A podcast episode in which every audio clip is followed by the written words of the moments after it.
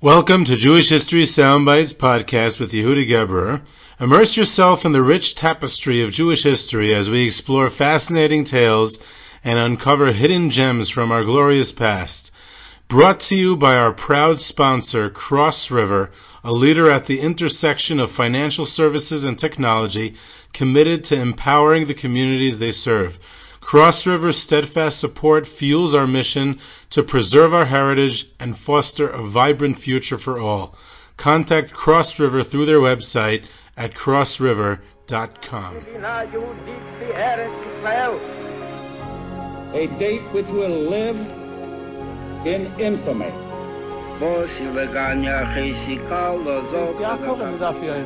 Both of those projects, initiatives got off the ground because of the Ger The 11 Olympic team members slain in West Germany.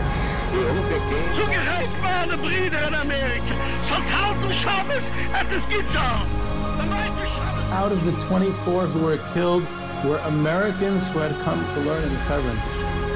I say one million Jewish children who were made to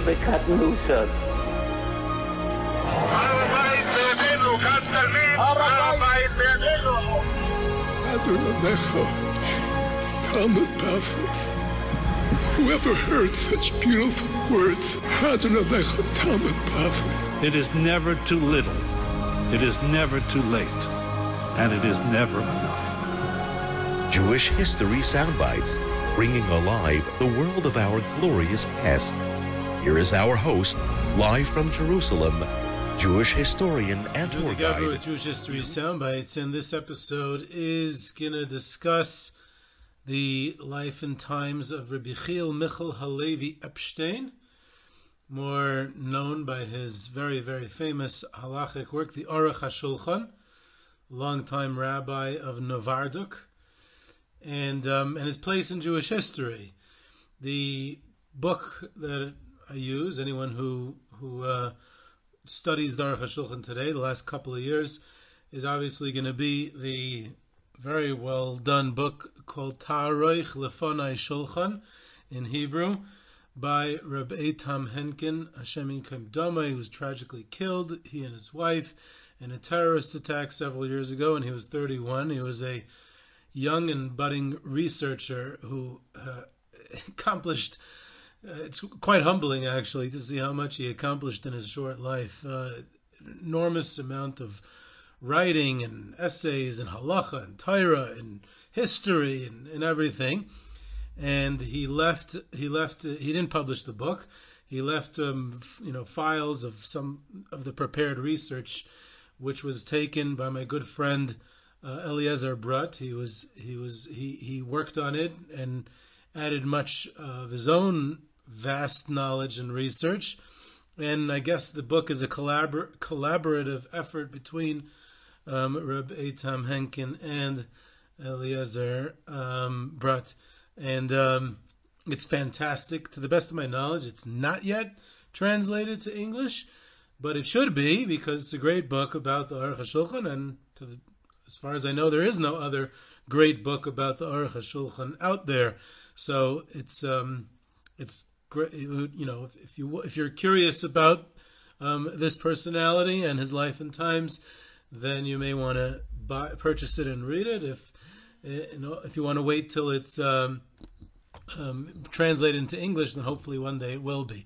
In any event, that's what I used for this episode. So we have the Aruch HaShulchan, Rabbi Chiel Michal Alevi Epstein, who's um, born in 1829 in Bobroisk, which is today in Belarus, then was in the Russian Pale of Settlement, and his his um, life trajectory is a pretty, you know, he's standard Litvish yeshivish for that time, for the 19th century. He grows up in this town in Bobroisk, which is a fairly large Jewish city, and he um, goes to study in Volozhin for two years approximately, Rav Itzela of Volozhin, the son of the founder of Chaim Volozhiner, was the Rosh Yeshiva at the time, so this is relatively early on, and he returns to Bobroisk. He marries um, the daughter of Rabbi Yaakov Berlin in Mir, who is the father, of course, of the Nitziv, Rabbi Naftali Tzvi Yehuda Berlin, who was later the Rosh Yeshiva of Volozhin, who was the son-in-law of Rabbi Itzel of Volozhin. So Rabbi Yaakov Berlin was a relatively wealthy uh, businessman in Mir, right? The Nitziv was born in Mir, and um, and uh, the Aruch HaShulchan marries the Nitziv's sister, the daughter of Yaakov Berlin, lives for a short time in Mir following his his uh, marriage, and he moves back to Bobroisk. By the way, just so we get things a little more confusing, so so the Nitziv was was the Aruch brother-in-law, and he was also his son-in-law. So, um, like I said, the Nitziv had married in his first marriage the daughter of Rabbi Itzel of Volozhiner, whereas the Aruch had married the sister of the Nitziv, the daughter of Rabbi Yaakov Berlin.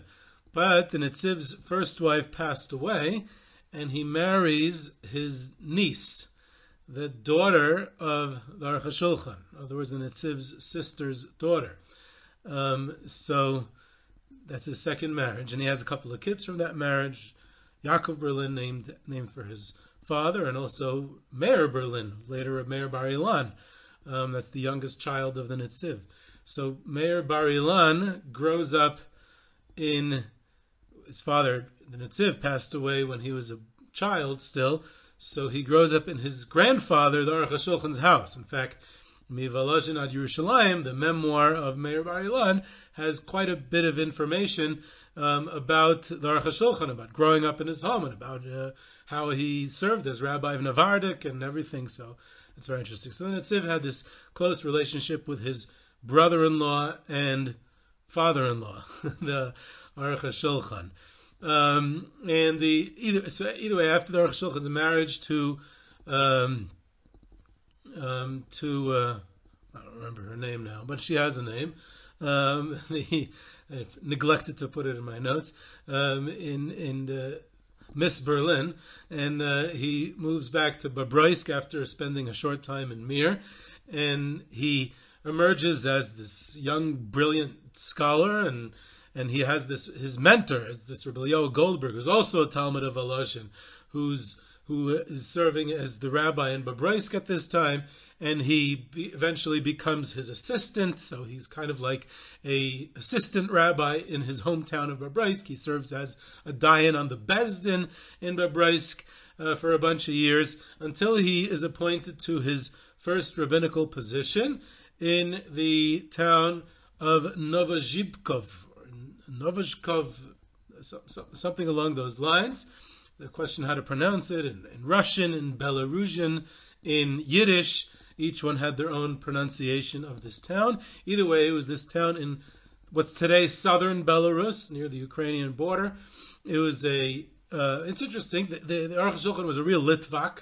Um, of course, came from a very, very Litvish family. Studied in Volozhin, marries into Ber- uh, the Berlin family, which is a very Litvish family. Was a Litvish Rav his entire life but he uh, always had um, a connection to the Hasidic community because Bobroisk had a very, very large Hasidic presence.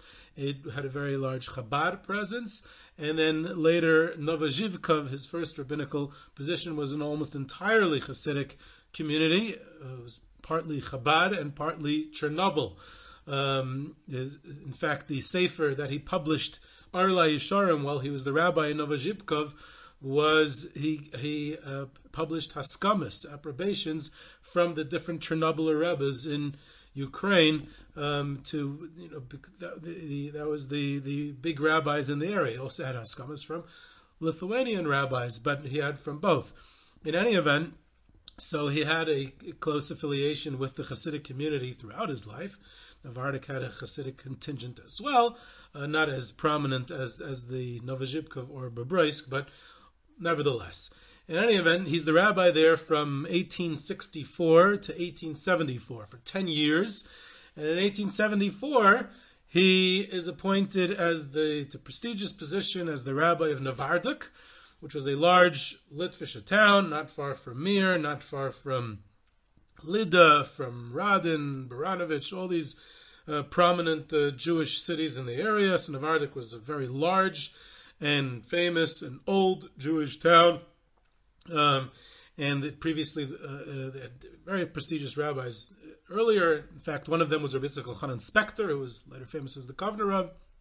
So, um, in 1874, um, he becomes the rabbi and remains there for the rest of his life till his passing in 1908. In other words, for the last 34 years of his life. Quite a long rabbinical career in general, and specifically in his last uh, place in Novardok. In fact, on the trips that I take to Belarus, we very often stop in Novardok, and we go up to up the hill. It's this old, old, uh, old area. Today, I mean, still a large town, but it's very poor. The whole area. It's not a small shtetl. It's a large town, not a city either. It's somewhere in between, one of those type of places. And uh, up on a hill is the old Jewish cemetery, and unfortunately, it's been mostly destroyed. There are, you know, random uh, tombstones just lying around there. Unfortunately, between the Nazis and the Soviets, not many Jewish cemeteries in that area survived. And there's this big, large plaque of you know dedicated to the Jewish community in Novardok that was wiped out in the Holocaust. And there on there it also specifically notes that the famous rabbi of Novardok was the Aruch HaShulchan Levi Epstein, and he was buried here in this cemetery. So we don't actually have a kever of his that we go to, but the same idea. We go and, and pay our respects in, in, in that way. Now, during his time in Novardok, he gained world renown. He was very, very prominent as a posek. He was one of the most important halachic decisors in the whole Russian Empire, in the whole Russian Pale of settlement, was respected as a leader, was very beloved by the Novardok Jewish community and the surrounding areas. Young Torah scholars would flock to him to get rabbinical ordination. He was known as the great Masmich, the one who gave out uh, smicha to many, many, many of the young aspiring rabbis. So you could have his, his legacy and his influence was felt in generations to come because so many prominent rabbis throughout Russia and even throughout the world. It was an age of immigration. Um, uh, received smicha from him, um, and then uh, we have his written legacy. So there, like I mentioned, Or LaYesharim. He wrote several other seforim as well. There's also chuvas from him, halachic responsa, but. His magnum opus is, of course, what his name is, the Aruch HaShulchan, which um, was a very, very ambitious um, publishing endeavor and writing. Um, it took him decades to write and even longer to publish, um, both because of financial constraints as well as um, as well as the the czarist Russian censors. But it was a very, very ambitious project because it was uh, he authored it on on all all areas of halacha. In fact, it's hard to find any other Sefer, Halacha, that was written since the time of the Rambam, since the Rambam himself, in other words, which is like, I don't know, 800 years earlier or so, uh, seven, 800 years earlier, that was so all encompassing, um, especially if we include what's sometimes referred to as the Shulchan Aruch HaAsid, which he also wrote but did not publish. It was published many years after his passing um, posthumously, posthumously, however you pronounce it, but well after his passing. Um, and the, he never referred to it as the Shulchan Aruch HaAsid. As far as I know, I'm sorry, Aruch HaShulchan HaAsid. Aruch HaShulchan HaAsid. Right? Aruch HaShulchan HaAsid. He referred to it as additional volumes as Aruch HaShulchan um, in his writings. Um, but uh, but uh, the publishers decided when they published it to call it, they referred to it as the Aruch HaShulchan HaAsid, which covers um, areas of Tyrus and Kodshim and Korbanos and Beis Hamikdash and Tuma and all those areas that are relevant only uh, in halacha for the time when there is a Beis Hamikdash. But you know, especially if we include that, all those areas of halacha. But even if not, the fact that he wrote on everything, all the whole area of Choshen Mishpat, Even HaEzer, uh, uh, Yoreh De'ah, and even many other areas that the Shulchan Aruch himself doesn't cover, that only the Rambam covers, um, and uh, and uh, really, an, really ambitious, a really an incredible accomplishment in halacha, a historic accomplishment, because there's no other uh, uh multi-volume halachic work since the Rambam that really covers all that. That's that's the that's the that's his, and then he wrote quite a few other seforim as well, which which um, some are more, you know, some have been more popular, republished in, in recent years. In any event, um, he he there's in in the book he has quite a few interesting chapters that covers different elements of his life, times and legacy, and I want to proceed somewhat chronologically, but zoom in on a few different aspects of his life, which Henkin and uh, and and Eliezer Brodt um, put put together in the book as as uh, interesting um, highlights, so to speak, of his life. One of them is. Uh, is a, a, very interesting saga that that either happened or didn't happen, but is part of the story of the Aruch HaShulchan, and that is his legendary meeting with the Tzemach Tzedek of Chabad, the third leader and Rebbe of Chabad, um, Rebbe Menachem Mendel Schneerson, the Tzemach Tzedek, the son-in-law of the Mittler Rebbe, the second Rebbe of Chabad, and the grandson of the, the founder of the Chabad dynasty, the Alter Rebbe, the Baal HaTanya. So the Tzemach Tzedek was one of the undisputed leaders of Russian Jewry during the mid 19th century. Very, very prominent and important leader in really in every respect in rabbinical leadership, in in the changing modern times, in dealing with the czarist government, and all that entailed, and in psak and halacha and chasidus, in leadership and everything. The Tzemach Tzedek is a fascinating story in his own merit. And when um, when the Aruch HaShulchan was appointed rabbi of Novozhivkov. It was, like I said, 1864, so this was shortly before the passing of the Tzemach Tzedek, who passed away in 1866, less than two years later. And in his last years, he was quite quite sick. He was ill. He almost did not meet with people. He was uh, was unable to. He was very weak. Um, so he was, um, you know, secluded. The Tzemach Tzedek. So you know, the fact that the Aruch HaShulchan was able to meet with him at this time um, was something special, and he was encouraged to do so by his Hasidic um, the Hasidic members of his community. So the the uh, the um, the to, to, go to Lubavitch, which is not that far from uh, and um, and to and to meet with the Tzemach Tzedek. So, how do we have this story, and what's the whole dispute about this story? Is that the main source of the story is told by his son, the Aruch HaShulchan's son, the Torah Tamima, the Reb Baruch Halevi Epstein, who writes about it in his memoir. He wrote a four volume memoir, The Mekor Baruch. Uh, this is a, a very, very famous memoir. Um, he wrote it in, I think, the 1920s and 30s um, in, in stages. And volume three is ostensibly about his father, but about a good chunk of the whole volume is about this meeting with the, that his father had with the Tzemach Tzedek. In other words, it's like it, it like overwhelms almost everything else that happened in the Aruch HaShulchan's life in through the, in in the Mekor Baruch's eyes. Uh, he describes this meeting with the Tzemach Tzedek, and according to the Mekor Baruch, he spent like uh, well over a month there um, in Lubavitch, and he met with the Tzemach Tzedek every single day, and they spoke for hours and hours, and they covered literally every topic under the sun both in Torah and in leadership and in rabbinics and in history, and they discussed everything. And the Mekor Baruch has dialogue. He literally has, in, quotation marks, dialogue, what they said and how they said it, and he describes, you know, facial expressions in like incredible detail, which. Um, you know, is part of the question as the authenticity of the whole tale. So uh, many have cast doubts as to um, the authenticity, the veracity of the account that the Mekor Baruch has in general about all his memoirs. Um, and some have been more extreme in expressing their doubts at what he says there, and others have been more accepting of the stories brought out in the Mekor Baruch. Um, there was a famous uh, Lubavitch um, researcher, very important and prestigious researcher, who wrote incredible works and books and essays Rabbi Shua of blessed memory, and he was very, very sharply um, critical of the whole Mekor Baruch. He he scoffed at anyone who relied on the Mekor Baruch as a source for anything. He said he made up everything. It's all hogwash and all made up and ridiculous. And how can you rely on the Mekor Baruch for anything? And and it's a completely unreliable source. And specifically, he takes apart, he unpacks this whole meeting with the Tzemach Tzedek, and he says it was Lehaya Nivra, it never happened. It, the, the whole thing is a figment of the imagination of Baruch Epstein that his father met with the Tzemach Tzedek, and he gives a long litany of reasons why it can't be that it is so.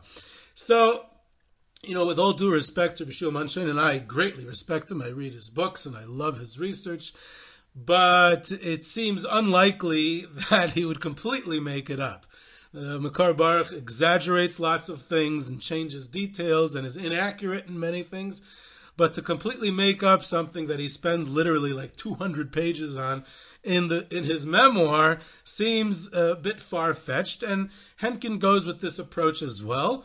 That the meeting definitely did take place, but it seems like um, the Mekor Baruch himself uh, knew that he was exaggerating it because it, you know, it, it's it, it's ludicrous to say that that that the, the that Baruch Epstein, when his father told him the story of his meeting with the Tzemach Tzedek, obviously the Mekor Baruch himself was not there; he wasn't present when they met with the Tzemach Tzedek, but um, but. Uh, but uh, his father told it to him many years later. So it's it's unlikely and it's ludicrous to think that the the Aruch told his son the exact conversations that took place over a month, with the exact wording and the exact facial expressions and hand motions, and and and the Mekor Baruch remembered every single word that his father said, and 30 years later, when he's writing his memoirs, remembered everything exactly and perfectly and wrote down word for word what the old dialogue was. So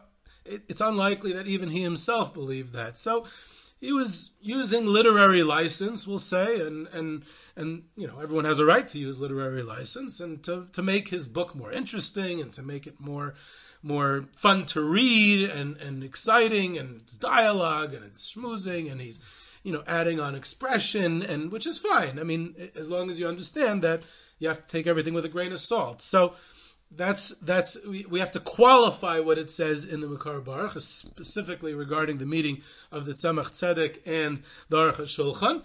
Um, but uh, you know, it, it, seems that the meeting did take place. Probably wasn't a month long. It was probably two weeks that he was in Lubavitch. And even during those two weeks, he probably didn't meet with the Tzemach Tzedek every day. He probably met him a few times. And they definitely discussed Torah, and they definitely discussed um, all kinds of other topics. Um, there's a, a, whole dispute, and Mondshine makes a big asik out of this about what did the Tzemach Tzedek say about the Vilna Gaon. So Henkin and other researchers go with a with with a much more qualified version that um, he probably said the Vilna Gaon was a great tzaddik, which you know we knew even before the Tzemach Tzedek said so. So, but the Mekor Baruch himself writes a much more flowery uh, version of it. He basically says that the Vilna Gaon saved Hasidus and uh, and without the Vilna Gaon's cherem against Hasidus, then then Hasidus would have gone uh, way out of control, and unlikely that the Tzemach Tzedek would have said that. But it's very likely that the Mekor Baruch wanted that to be said and published because this was a classic. Um, it's in you have this very something very similar in Zichron Yaakov of Yaakov Lifshitz in the in the in the late 19th, early 20th centuries the religious community is on the defensive. The secularization is the biggest threat to religious existence, and it didn't matter so much whether one was a chassid or a misnagid. And there was a lot of apologetics going on to to bring about a unification, to close ranks, so to speak, among the religious community at that time. So you know, everyone helped each other. The Hasidim infused Yiddishkeit with a new a new uh, a new um, avodas Hashem and a new excitement, a new vitality, and and and and, and uh, you know uh, meaning, and the and the and the Misnagdim helped Hasidus by putting them in Cherem because that's what saved Hasidus, and and everyone lives happily ever after. And now we're all united against secularization. That was basically the theme in the early uh, uh, 20th century. This is the time of Agudas Yisrael, where we have to unify orthodoxy all over against all the secularist elements, elements and the uh, challenges of modernity. So there's a lot of apologetics going on. So it makes sense that things like that would be published. Um, um, whether you know whether the Tzemach Tzedek actually said that is doubtful. So that's one interesting story of the Aruch HaShulchan's life that he went to go ahead and meet the great Rebbe, the Tzemach Tzedek, and the two of them having these very interesting conversations. There's another chapter in the book that discusses the Aruch HaShulchan and his stance on Zionism. So I got to be honest, when I first bought the book, I got very excited because it's always exciting to hear, you know, what chidushim there would be about Zionism and, and Aruch HaShulchan. And to be quite frank, that chapter was a little bit boring because um, the Aruch HaShulchan was anti-Zionist. Well, okay, whoopee do. Many rabbis were, and uh, there's not not much of a chiddush there, right? Um, in, and he was for the very generic reasons, like pretty much like everyone else, that it was head by very secular people, and it was going to be very secularist in nature, and therefore it's going to be uh, it's not good to have the secularization, like everything else that was secularization at that time, which was a very mainstream position. The reason Henkin, I think, uh, he expresses as such is is is brings brings out this point is because one would ex- have expected different from the Aruch HaShulchan because a lot of people in his orbit were much more accepting of the Chibas Tzion and later the Zionist movement. For instance, his brother-in-law slash son-in-law, the Netziv, was one of the leaders of the Chovevei Tzion, was one of the leaders of the Chovevei Tzion movement, which was a proto-Zionist you know, uh, with building the settlements of the first Aliyah and uh, and leading that that he was one of the Gaboim, he was one of the heads of it. He wrote a lot in support of it. So the Netziv, who the Aruch was very close with, was very publicly supportive. And here it may be surprising that the Aruch uh, was less so. Um, his the Aruch one of his closest students was Rabbi Yehuda Leib Fishman Maimon, who was the head of Mizrahi. Um, the Aruch grandson was Meir Bar Ilan, the head of the Mizrahi. So all these people grew up and were students of the the Aruch HaShulchan and and were very prominent uh, religious Zionists, and his brother-in-law, the Netziv, and other people like that. So therefore, Henkin finds it surprising that the Aruch HaShulchan was still an opponent. Um, so, uh, so okay, so you know, a lot of these things are nuanced, and the Aruch HaShulchan was definitely pro the Yishuv in, in Eretz Yisrael, and and he there's, there's all kinds of things that he was supportive of fundraising for the settlement there, and the and uh, and and all the halacha considerations, and using esrogim from from uh, Eretz Yisrael and things like that. Um, but um, as far as the political Zionist movement, he was um, not enthusiastic to say the least. The what I found to be one of the most interesting stories of the Aruch HaShulchan's life was his relationship to both the Musar movement in general, and specifically with the very famous yeshiva in his own town, the Navardik yeshiva of Rabbi Yosef Yazel Horowitz, the Alter of Navardik, which was known as the most radical form of the Musar movement. And what was the Aruch HaShulchan's relationship with him? Now, the Aruch HaShulchan is not part of the Musar movement. He's an old school Litvak rabbinical establishment, Volozhiner, um, and he, he's not related to the Musar movement whatsoever. So, what was his relationship with it? So, in fact, he finds himself right in the middle of the controversy because when the Pulmus HaMusar, the dispute and the opposition uh, regarding the Musar movement breaks out in 1897, it breaks out in Navardik, or in actually about Navardik more, because of the opening of the Navardik Yeshiva of Rabbi Yosef Yezel Horowitz, and later it spreads back to Jamat, to, to uh, Slobodka, and the splitting of the Slobodka Yeshiva, and there's a big dispute on the pages of Hamelitz newspaper of many rabbis signing against the Musar movement, and then many rabbis signing for the Musar movement, and the Aruch HaShulchan is actually one of the rabbis who signed to defend the Musar movement against the ones who were opposed to it. So it's very interesting. So he and many, many other rabbis, and in fact, he's one of the main ones who speaks out in favor of it. He may not be, um, he may not have been a student of Rabbi Yisrael Salanter, and he may not have subscribed to the Musar movement personally, but he didn't see anything wrong with it, and he writes clearly in that letter that he, uh, in support of it, that he says they're only doing good things, they're only doing wonderful things. He writes very positively about it, and he, and pretty sharply worded uh, against the rabbis who were opposed. Very, very sharp, actually, and almost uncharacteristically sharp about the rabbis of uh, Rabbi Burstein, the rabbi of Tavrig, Tavrig Rav, um, who, who, who was a, one of the leading um, opponents of the Musar movement. And the Aruch HaShulchan is, writes a very sharply worded letter against him. Um, how, how can you be opposed to it? And it's terrible, it's a disgrace what you're doing. And uh, very, very, um, very much defending the Musar movement. But even more interesting is his spe- his specific relationship with Navardic Yeshiva. Rabbi Yosef Yezel the Alter of Navardic, was considered the greatest radical of the Musar movement, the radical Musar of Navardic. And I think I had an episode about Navardic in the past. I I don't remember. I think I did. If not, I should. maybe even maybe even if I did, we should have more. It's such a fascinating story, Navardic. And um, Rabbi Yezel Horowitz himself in his personal life um, he experienced all kinds of controversy because of his aesthetic practices and his isolation from society in the forests outside of Kovno um, for a period of several years. And he was considered as someone who was very extreme in his behavior and his educational philosophy and in what he wanted to implement as the Musar policy in, in the education of his yeshiva and the curriculum in the yeshiva.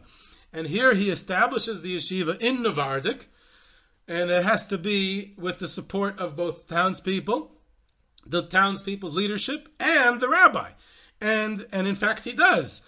And the Aruch Shulchan held Rabbi Yoizel Horowitz in very high esteem, and the fact that, that the Navardic Yeshiva was successful and grew and flourished during those early years was because of the Aruch. I think this is an unknown aspect of the history of Navardic that the Aruch gave his full backing not only to the yeshiva, but also to the personality of the Alter, of Rabbi Yoizel Horowitz, and he was very impressed with him. And the Aruch HaShulchan, in fact, took responsibility of the yeshiva. He fundraised for the yeshiva. The townspeople of Navardik welcomed the yeshiva. They took care of it. They themselves came up with a lot of the funding that the yeshiva needed in those early years. Um, helping them with the building, helping them with the fundraising, with the food, um, housing the students of the Navardik Yeshiva um, which was relatively small in the beginning, and partly it was married students as well. There was a kollel in the early years uh, of Navardic too, and um, and the and the um, the, um, the even delivered shiurim in Navardic yeshiva from time to time. It was almost like it was his yeshiva, and Yosef Yoizel had this arrangement that the Aruch HaShulchan one was was basically overseeing it and in charge. In fact, the uh, mashgiach in the early years um, uh, uh, the first decade or so of the existence of Navardik was Rabbi Leo Doiv Berkovsky, who was very close with Aruch HaShulchan, from Volozhin, and and the, the, that was more of the Aruch HaShulchan's uh, staff member, meaning he was he came from that end, and uh, it was more of his type. And in fact, what Henkin shows in this chapter is very fascinating, is that all of the sources that describe um, the extremism of the of of Navardic and their style in Musar and the interesting and and, and somewhat um, eclectic practices uh, of of the Navardic style Musar. And almost all of them, he shows how they came from much later periods in time, either from interwar Poland, when there was many, many branches of Navardic across Poland and even beyond the Baltic states as well, or from the later years of the Alter of Navardik, way after the passing of uh, of uh, of the Aruch Shulchan, um, way after 1908. Um, some some of them are in the last years of the Aruch Shulchan's life, after the 1905 revolution, uh, failed revolution in Russia, which greatly impacted the Alter of Navardik's educational philosophy. He copied a lot of of the revolutionary activities of the youth from the 1995 revolution and basically implemented them in his, in his Musar yeshiva, which is a great paradox uh, of of uh, of Navardik, and um, and uh, so it was either in the last years of the Aruch Shulchan's life when he was already elderly and and not so well, or it was afterwards. It was it was in the last years before World War One, or it was even during World War One when when the uh, Alter left Navardik altogether and in Homel and later in Kiev and they opened branches all over Russia during uh, during and after World War One, during the years of the Revolution, the Civil War, until the passing of the Alter Navardik in 1920, and then his son-in-law Ram Yafin, uh, you know, smuggles everyone over to uh, to uh, to Poland um, for the interwar period. But um, but but during the early years of Navardik, it was almost like a mainstream yeshiva. We see that in, in letters that the that the that the um, that the Aruch wrote.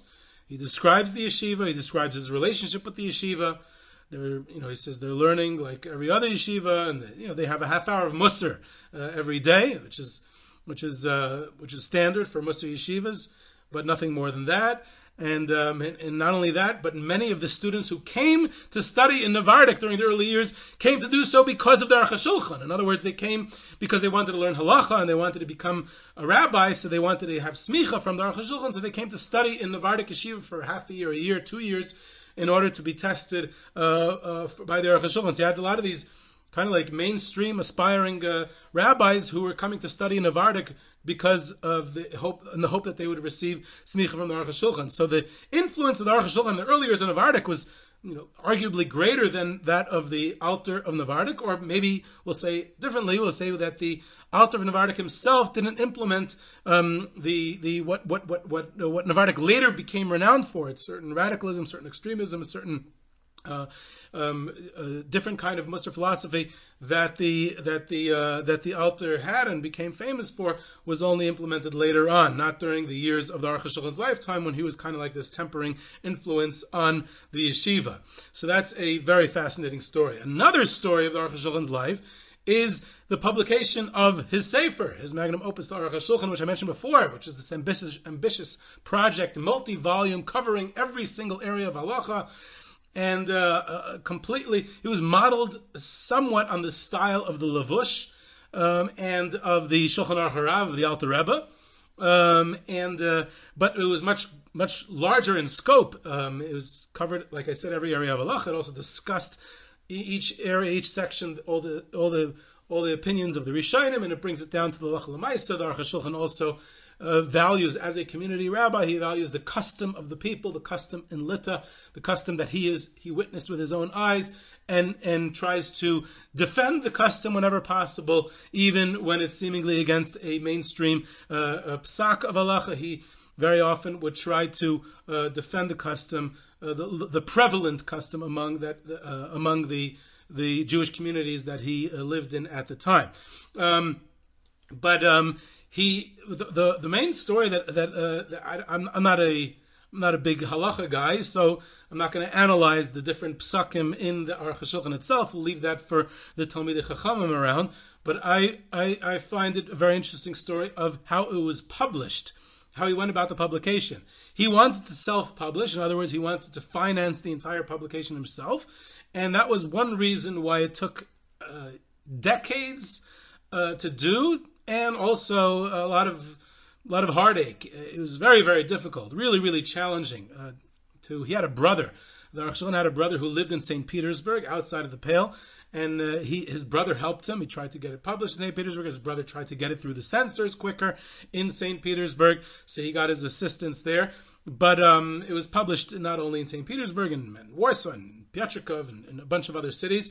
And the main the main problem that he had was financing. The second challenge that he had was the censor, the Tsarist Russian censor, um, which uh, which was very concerned about having the Jews having their independent halacha, especially in the realm of Choshen Mishpat.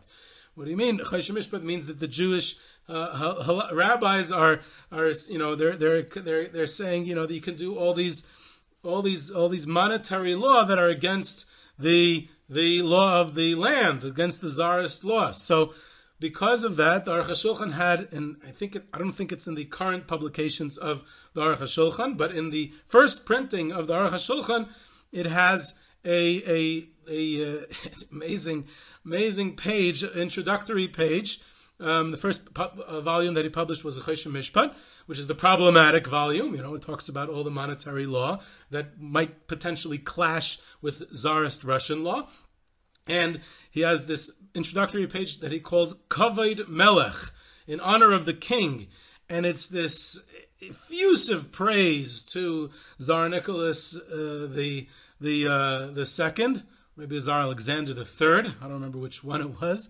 Either way, Tsar Alexander the third and Tsar Nicholas the second were both awful for the Jews. Talking about the uh, the after the assassination of Tsar Alexander II, who was relatively more benign, even though no czars were really wonderful to the Jews. But but uh, after his assassination, so it's the pogroms in the, in the 1880s and the May laws and all the restrictions on Jewish life and really terrible time for Russian Jewry. These these two czars and he's writing this this praise and the czar, and he's so wonderful, and his laws are so just, and everything about him, and may he be blessed, and his family, and his kingdom, and, uh, and incredible. And it's so obvious that what the Aruch HaShulchan is doing is that he really wants um, this to be published in his lifetime. He wants many more volumes to be published, and he doesn't want the censor to be so strict with him. Unfortunately, it did not work, and the censors were still very strict with the Aruch HaShulchan, and he, there's all these stipulations that they forced him to write in that Obviously, none of this is relevant because Dina de Malchus Dina, the law of the land, is applicable. And obviously, all of this is theoretical. And obviously, this is only applicable in other countries where we don't have such a kind and benevolent ruler like the Tsar. Or this is only in ancient times when Jews suffered under their kings, but now we live under the Tsar, so none of these halachas are relevant. And he had to write that literally tens of times throughout the uh, multi volume Sefer of the Aruch HaShulchan. So that was the heavy hand of the Russian censor and it's a very good historical study because since there's this, you know, uh, delayed publication, he publishes over 30 years from the 1880s until his passing, and then his daughter uh, continues publishing it for the next. His daughter and his grandson, Rav Meir Bar Ilan, uh, publish it for the next 30, 40 years. They publish many, many more volumes and republish old volumes, and it's a bestseller. Many of them go through several printings and very, very popular. It gains instant popularity. It becomes across the rabbinic world, even far out of Russia, Galicia, Hungary, United States, Israel. It really, you know, really spread in his own lifetime and definitely beyond. It was incredible success. Um, but uh, you see uh, throughout the publication about how things change. Uh, their financial situation changes. You see how the censorship changes. That the, the you know the more liberal censorship later on, and then of course in the later years there's no czar altogether, so they're able to publish out however they want. Um, so that's a very interesting uh, study. Another aspect of of the Aruch HaShulchan is that many many um, like to compare the Aruch HaShulchan to the Mishnah Brura, which is the other great halachic work that is published in the exact same years, literally the exact same decades that they're being published at the same time. Um, the Mishnah Brura, of course, is of the Chofetz Chaim, and the two the two Sfarim are both on halacha, but they're very very different in style. First of all, the Aruch HaShulchan, like I said, covers every single area of halacha, whereas the Mishnah Brura is only one section of Shulchan Aruch, the Orach Chaim. But even in that, even in those two, so the Mishnah Brura never quotes the Aruch HaShulchan. He published uh, his after, it was slightly afterwards, but the Aruch HaShulchan does occasionally quote the Mishnah Brura. He quotes him about 30 times, which means that he held him in quite high esteem because the Aruch HaShulchan kimat doesn't uh, quote from contemporary sources. Um, and he dis- disputes him um, in many, on many occasions. And, um, and, and, and, uh, and, and, and uh, the different styles led to the Mishnah Brura's uh, popularity because the Mishnah Brura is much clearer, much easier to read. The Mishnah Brura is written for the masses, where the Aruch HaShulchan is more rabbinic in style. It was written more for Torah scholars, for rabbis, um, and the and the and not for not not as easy to not an easy accessible for the masses as the Mishnah Brura. So that's very interesting to track uh, those two publications and how they play off each other. Another interesting thing that Henkin brings um, he cites his great grandfather, Rabbi Yosef Eliyahu Henkin, uh, was great posek, and a few others. He brings there a few others, but primarily it's his own great grandfather. He says that the if there's a dispute between the Mishnah Brura and the Aruch HaShulchan, then one is supposed to paskin like the Aruch HaShulchan. Um, he's considered the posek Achrein more than the Mishnah Brura, which is an interesting position. Uh, I think others dispute that position, and this is a very good yeshivish topic of the Mishnah Brura versus the Aruch HaShulchan. Others say because the Aruch HaShulchan was a community rabbi, so he dealt with halacha in a very real and active sense, whereas the Mishnah Brura was writing it more as a scholarly individual using the text in the library and not a real halachic questions that he was posed to because he did not serve as a community rabbi. Whereas others will say, no, but the Mishnah Brura was accepted by the Jewish people as the basis of all halacha, at least in Orach Chaim, because he's not on, the other parts of uh, Shulchan Aruch, like the Aruch Shulchan is. And that is a dispute that's probably going to go on for eternity. The last thing I want to mention is how um, Henkin brings it in, in one of the uh, one of the appendixes about some of the famous people who received smicha from the Aruch HaShulchan. Like I said, he was so it's part of his legacy, not only his written legacy, but who he gave smicha to, because many of the great rabbis and Torah scholars and leaders and poskim of the next generation received their smicha from him. He has Rabbi Zalman Meltzer, Rabbi Yosef Leo Henkin, Rabbi Cheskel Abramsky, Rabbi Shlomo Yosef Zevin, um, Rabbi Yosef Shlomo Kahaneman the Panovich and many, many, many other rabbis. He has a long list of rabbis there. And one of the most important ones he has is Rabbi Avram Yitzchak HaKohen Kook. Rav Kook himself received smicha from before his first rabbinical position um, in Zaimel, later on in Boisk, but the first one was Zaimel. He basically on the way to Zaimel, he got smicha from, meaning they already appointed him as rabbi. He was recognized as a young budding Torah scholar and great posek, but he didn't officially have a smicha rabbinical ordination document. So Rav Kook wanted to get one, so he basically got. I mean, Henkin brings a few versions of the story, but he proves that this is the one that's correct, seemingly. And uh, and uh, and and he says that Rav Kook stopped on the way uh, to get the smicha from um, the Aruch HaShulchan. Not only that. But that is the only smicha that Rav Kook ever got. In other words, this is Rav Kook's smicha. So Rav Kook's rabbinical career and his rabbinical, uh, you know, his title as rabbi comes from the Aruch HaShulchan and, and no one else. This is a little bit of the story of the Aruch HaShulchan. This is Yehuda Geberer with Jewish History Soundbites. You can reach me at, Yehuda, at yehudageberer.com for questions, comments, sources, tours, trips, sponsorships, and lectures. You can subscribe. You can and should subscribe to Jewish History Soundbites on your favorite podcast platform. Spread the word to your friends and family about Jewish History Soundbites. Leave a rating and if you're, and a review if you can to help out the podcast and spread the word. And I hope you enjoyed.